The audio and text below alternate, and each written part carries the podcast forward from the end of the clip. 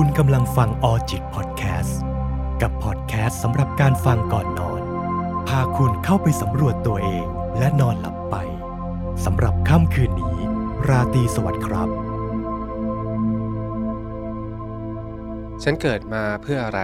มาถึงวันที่ฉันถามตัวเองว่าเกิดมาเพื่ออะไรคำถามที่ว่าเราเกิดมาเพื่ออะไรนั้น จริง ๆคำตอบของมันนั้น ไม่ได้อยู่ที่ปลายทางครับ เดิมทีแล้วมันจะต้องเริ่มจากครอบครัวก่อน ถ้ามองในเชิงปรัชญา มันคือคำตอบที่ต้องคิดด้วยสมองแล้วก็ ใช้ความลึกซึ้งทางจิตวิญญาณในการตอบนะครับ แต่ในมุมจิตวิทยานั้นมันสามารถตอบได้ด้วยการเลี้ยงดูของพ่อแม่ครับ ความรู้สึกที่ว่าเกิดมาเพื่ออะไรนั้น ใช้ชีวิตอยู่ต่อไปเพื่ออะไร มันอาจไม่ใช่คำถามที่เกิดขึ้นมาเพื่อต้องการคำตอบในอนาคตนะครับ แต่มันเป็นเพราะอดีตที่ผ่านมามันเปราะบางมากๆ จนไม่รู้ว่าจะใช้ชีวิตไปเพื่ออะไร มันเหมือนมีความรู้สึกหนึ่งเกิดขึ้นในใจ แล้วเราไม่รู้ว่าความรู้สึกนี้คืออะไร แล้วเราก็ไม่รู้ว่าจะจัดการมันยังไง แต่มันเหมือนเป็นเสี้ยนหนามในใจ เป็นช่องว่างในใจที่ทำให้เรามองไม่เห็นภาพของตัวเองที่จะใช้ชีวิตต่อไป มันจึงนำพามาซึ่งคำถามที่ว่า เราเกิดมาเพื่ออะไร แล้วใช้ชีวิตอยู่ต่อไปเพื่ออะไร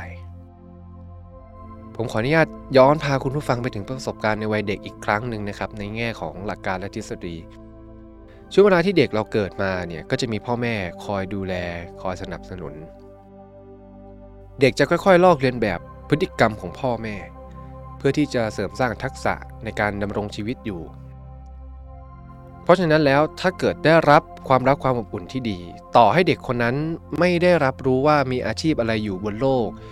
หรือได้รับทางเลือกอะไรเยอะในระบบการศึกษา ธรรมชาติที่เด็กใช้คือการลอกเลียนแบบพ่อหรือแม่ก่อน ด้วยความรักที่มีต่อพ่อแม่เขาจะเลือกเป็นอย่างอย่างใดอย่างหนึ่ง แต่ถ้าเกิดโชคดี พ่อแม่สอนอีกว่ามันมีอะไรให้เลือกบ้าง เขาก็จะลดการลอกเลียนแบบและถอยตัวเองออกมา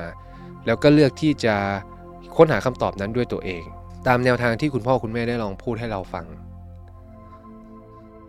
เพราะฉะนั้นแล้วถ้าเกิดสิ่งนี้มันขาดหายไปหรือมันมีน้อยมากๆ มันไม่รู้อะครับจะใช้ชีวิตอยู่ต่อไปเพื่ออะไร เพราะในวัยเด็กคุณไม่ได้รับอะไรมาเลย หรือได้รับมาน้อยมากๆ คนได้รับมาดีตามสมควร ดังตัวอย่างที่ผมยกไปเมื่อกี้ เขาจะรู้ว่าสิ่งที่เขาทำเนี่ยมันทำไปเพื่ออะไร มันจะมีความสุขได้ยังไง โดยมีพ่อแม่เป็นคนบอกเป็นคนยืนยัน ถ้าพ่อแม่ไม่ได้บอกว่าอาชีพนี้ดีต่อพ่อแม่ยังไง หรือพ่อแม่มีความสุขแบบไหน พ่อแม่ก็จะคอยชื่นชม และคอยบอกเขาว่ามันดีต่อลูกอย่างไร ซึ่งน่าจะทำให้เขาเห็นถึงคุณค่าทางความรู้สึก ของสิ่งที่เขาจะได้รับเมื่อเขาทำสิ่งสิ่งนั้น และนั่นจะเป็นจุดยึดเหนี่ยวที่ทำให้เขารู้ว่าชีวิตเขาเกิดมาเพื่ออะไรแต่มองในมุมหนึ่งครับคำถามนี้ ถ้าเกิดเราได้รับมาดีตามสมควรเราอาจจะไม่คิดเลยว่าเราเกิดมาเพื่ออะไร เพราะเราก็ใช้ชีวิตไปเรื่อยๆ นั่นจึงทำให้เราตีความได้ว่าคำถามนี้เกิดขึ้นมาจากความเจ็บปวดนะครับ มันเกิดขึ้นมาจากความโดดเดี่ยว มันเกิดขึ้นมาจากความโศกเศร้า มันเกิดขึ้นมาจากความเหงา มันเกิดขึ้นมาจากอะไรบางอย่างก็ไม่รู้ว่ามันคืออะไร มันจึงเป็นช่องว่างที่เติมเท่าไหร่ก็ไม่เต็มเสียที แล้วพอมันเติมไม่เต็มมันก็เหมือนกับสิ่งที่เราทำครับมันไร้ค่ามากๆ เพราะมันไม่ได้เกิดประโยชน์อะไร จนเราเริ่มตั้งคำถามแล้วแล้วเราทำไปเพื่ออะไรวะงั้นสิ่งที่เราทำในวันนี้มันยังไม่มีประโยชน์แล้วเราเกิดมาเพื่ออะไร เมื่อเราไม่รู้ว่าเกิดมาเพื่ออะไร มันก็ถามปีกว่าเราจะใช้ชีวิตอยู่ต่อไปยังไง จะอยู่ไปเพื่ออะไรทำยังไงจากตั้งคำถามกับการกระทำของตัวเองในปัจจุบัน เริ่มที่จะตั้งคำถามสู่อนาคตมากขึ้นเรื่อยๆเรื่อยๆเรื่อยๆ เพราะฉะนั้นการแก้ปัญหาของคำถามนี้ในมุมมองของผม ถ้าเราไม่ไปพบนักวิชาชีพ หรือไม่พบนักจิตวิทยา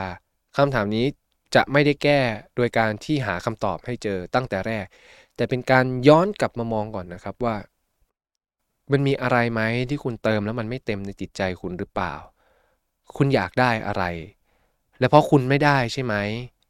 มันเลยรู้สึกเจ็บปวด แล้วคุณก็พยายามดูแลความเจ็บปวดนั้นโดยการเติมหลายสิ่งหลายอย่างเข้าไป เพื่อให้หลุมในใจมันเติมเต็ม แต่สุดท้ายเติมเท่าไหร่มันก็ไม่เต็มสักที แต่ก้มไปดูมันไม่มีสิ่งที่เติมไปเลยอะเหมือนมันสูญหายมันว่างเปล่า หลุมนั้นยังว่างเปล่าเหมือนเดิม มันก็กลายเป็นว่าสิ่งที่คุณทำนั้นไร้ค่า และเมื่อเราเจอกับสถานการณ์ที่ยืนยันว่าเราทำอะไรไปก็ไร้ค่า มันก็เลยส่งผลกระทบต่อความหมายและชีวิตของเราครับ ว่าทำไปแล้วมันก็ไม่ได้อะไรขึ้นมา ทำไปแล้วไม่เห็นมีอะไรเลย มันก็เกิดความรู้สึกที่ว่างั้นเราทำไปทำไม เกิดมาเพื่ออะไรมีชีวิตอยู่ไปเพื่ออะไร แล้วเราจะแก้ไขเรื่องนี้กันอย่างไรล่ะ ถ้าเราไม่ไปพบนักจิตวิทยา เราอยากจะลองแก้ไขมันด้วยตัวคนเดียวนะครับ จริงๆต้องบอกก่อนนะครับว่า ปัญหานี้อยู่ลึกมากถ้าเกิดคุณได้เจอนักจิตวิทยาสักคนที่เข้าใจในปัญหานี้แล้วเข้าใจคุณได้สื่อสารกับคุณได้เป็นเรื่องที่ดีมากๆเลย เพราะ คุณจะผ่านการพยายามเติมเต็มตัวเอง เยอะมากๆ หลายครั้งมากๆ แต่มันเติมแล้วไม่เต็ม และการมองเห็นจุดช่องว่างตรงนี้ หรือการนิยามว่าช่องว่างที่หายไปคืออะไรก็เป็นเรื่องยากถ้าทำด้วยตัวคนเดียว แต่ในมุมหนึ่งถ้าพลิกในมุมกลับ คุณสามารถมองเห็นถึงคุณค่าของตนเองได้ คุณค่านั้นจะเป็นการเติมเต็มช่องว่างนั้นได้ประมาณหนึ่ง แล้วถ้าช่องว่างนั้นไม่ได้ใหญ่และลึกจนเกินไป มันจะเติมจนเต็มเลยครับ มันจะแตกต่างจากที่ตอนแรกคุณพยายามทำหลายสิ่งหลายอย่าง แต่คุณไม่ได้มองว่าสิ่งสิ่งนั้นให้คุณค่าอะไรกับคุณ มันก็เหมือนกับทำไปเรื่อยๆเรื่อยๆเรื่อยๆสมมุติว่าบ่อนั้นนะครับ เป็นบ่อทรายอย่างเงี้ยแต่คุณกลับเติมน้ำเข้าไปเรื่อยๆ เพื่อหวังว่าจะให้น้ำมันปิดบ่อทราย มันก็ไม่ถูกต้องไม่สอดคล้อง แต่พอคุณรู้จักว่าเฮ้ยนี่คือบ่อทรายก็ต้องเติมทรายเข้าไปสิ อยากให้แน่นอาจจะเติมหินเติมปูนเข้าไป แต่ถ้า บ่อนั้นเป็นบ่อที่แบบว่างเปล่า เหมือนเป็นแผ่นไม้ และมีรูเจาะตรงกลาง มันก็ต้องหาอะไรมาลองก่อน ต้องไปสร้างฐานให้แข็งแรงแล้วก็ค่อยๆเติม จนช่องว่างนั้นปิดสนิท เพราะฉะนั้นแล้วคุณจะต้องกลับมามองก่อนครับว่าคุณมีคุณค่าอะไรในตนเอง คุณจะต้องมองเห็นให้ได้ว่าสิ่งที่คุณทำในแต่ละอย่างนั้นมีคุณค่าอะไร แล้วคุณค่านั้นอะมันเติมเต็มช่องว่างคุณได้ไหม ถ้าได้ก็คือได้ไม่ได้ก็ไม่เป็นไรครับ แต่คุณจะอยู่ได้โดยที่มีคุณค่านั้นเป็นตัวยึดเหนี่ยวแทน แม้ว่าจะเติมช่องว่างนั้นไม่เต็ม แต่คำตอบของคำถามที่ว่าอยู่ไปเพื่ออะไรก็สามารถตอบได้ด้วยคุณค่าของตัวเองที่คุณค้นพบ มันเหมือนเป็นอีกทางเรื่องหนึ่งที่คุณสามารถทำได้ด้วยตนเอง อาจจะเป็นโปรเซสหนึ่งกระบวนการหนึ่งที่คุณได้เจอเมื่อคุณไปพบนักจิตวิทยา หรือนักจิตวิทยาอาจจะใช้อีกวิธีการหนึ่ง ที่อาจจะมีความลึกซึ้งมากกว่านี้ก็เป็นได้ แต่ถ้าเกิดคุณอยากลองจัดการตัวเองในประเด็นนี้ด้วยตัวคุณเอง ผมแนะนำว่า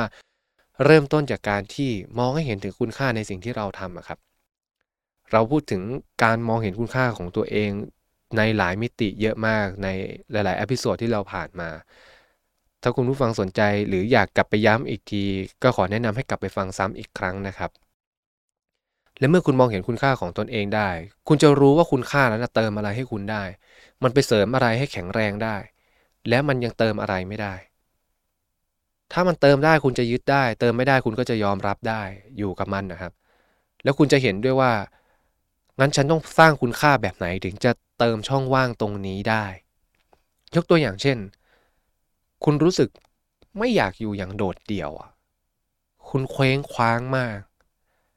แต่คุณพยายามสังสรรค์กับเพื่อนพยายามมีเพื่อนเยอะๆพยายามทำงานที่ดีเพื่อที่จะได้มีสังคม แต่สุดท้ายมันก็ลบความโดดเดี่ยวในจิตใจไม่ได้ เพราะมันขาดมาตั้งแต่แรก แต่ถ้าเกิดคุณมองเห็นว่า งานที่คุณทำอะมันทำให้คุณมีความสุขแบบไหน งานที่คุณทำมันสร้างคุณค่าแบบไหน มันอาจจะไม่ใช่หลุมที่ถูกเติมหรือถูกกลบจนหาย แต่อาจจะมีเสาหลักหลายๆต้น หรือบางต้นไปปักลงในหลุมนั้น อย่างน้อยหลุมนั้นก็ไม่ว่างเปล่าครับ มันมีเสาบางต้นถูกก่อร่างสร้างตัวขึ้น แล้วมันอาจจะถูกสร้างเป็นปรักพาคารในอนาคตก็ได้ เพราะนั้นเราจะต้องมองเห็นคุณค่าในตัวเองก่อน และแม้บางครั้งถ้าโชคดีหน่อย เราอาจจะตอบตัวเองไม่ได้ด้วยซ้ำว่าเฮ้ยฉันขาดอะไรฉันไม่รู้อะแต่ณวันนี้ฉันรู้ว่าฉันทำอะไรแล้วมีคุณค่าต่อตอนเอง และฉันเชื่อมั่นในคุณค่านี้ที่ฉันค้นพบ และฉันเลือกที่จะยึดถือมัน และฉันจะใช้ชีวิตต่อไปเพื่ออยู่กับคุณค่าตรงนี้ นี่ก็จะเป็นคำตอบของคำถามที่ว่าคุณเกิดมาทำไมและอยู่ไปเพื่ออะไร เพราะฉะนั้นคุณค่าของตัวเองสำคัญมากครับ ผมย้ำอีกครั้งว่าเรื่องนี้มีความจำเป็นนะครับ ที่จะต้องปรึกษานักจิตวิทยาหรือจิตแพทย์ แต่สำหรับคนที่อยากลองทำเองก็ไม่ใช่เรื่องผิด ผมจะพาทุกคนมาอยู่ในจุดที่เราต้องตระหนักรู้และมองเห็นถึงคุณค่าของตนเอง นี่จะเป็นสิ่งสำคัญที่จะทำให้เรา เผชิญหน้ากับปัญหาค้ำยันกับตนเองกับความว่างเปล่าและความโดดเดี่ยวได้อย่างหนักแน่น ถ้ามันหนักหนาสาหัสมาก มันลึกมากจนไม่รู้จริง ๆ ว่าคุณขาดอะไรไปก็ไม่ใช่เรื่องผิด ถ้ามันหาคำตอบไม่ได้ก็ไม่เป็นไร แต่อย่างน้อย ขอให้คุณหาให้ได้ว่าคุณค่าของตนเองคืออะไร สิ่งใดที่คุณทำแล้วมีคุณค่า และถ้าคุณค้นพบมันจงยึดติดอยู่กับมัน จงเชื่อมั่นในสิ่งสิ่งนั้น ไม่ต้องเติมภาพในอดีตจนเต็มก็ได้ แต่ทำให้ปัจจุบันมันมั่นคงพอที่จะเดินไปถึงอนาคตได้ เมื่อคุณค้นพบว่าคุณค่าของตนเอง คุณค่าของสิ่งที่คุณทำในวันนี้คืออะไรคำตอบของคำถามที่ว่า ฉันเกิดมาเพื่ออะไรและอยู่ไปทำไม ก็จะได้รับคำตอบจากคุณค่าของตนเองที่คุณค้นพบในวันนี้ครับ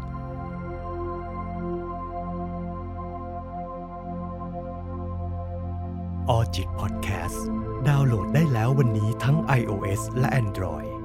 สำหรับค่ำคืนนี้ ราตรีสวัสดิ์ครับ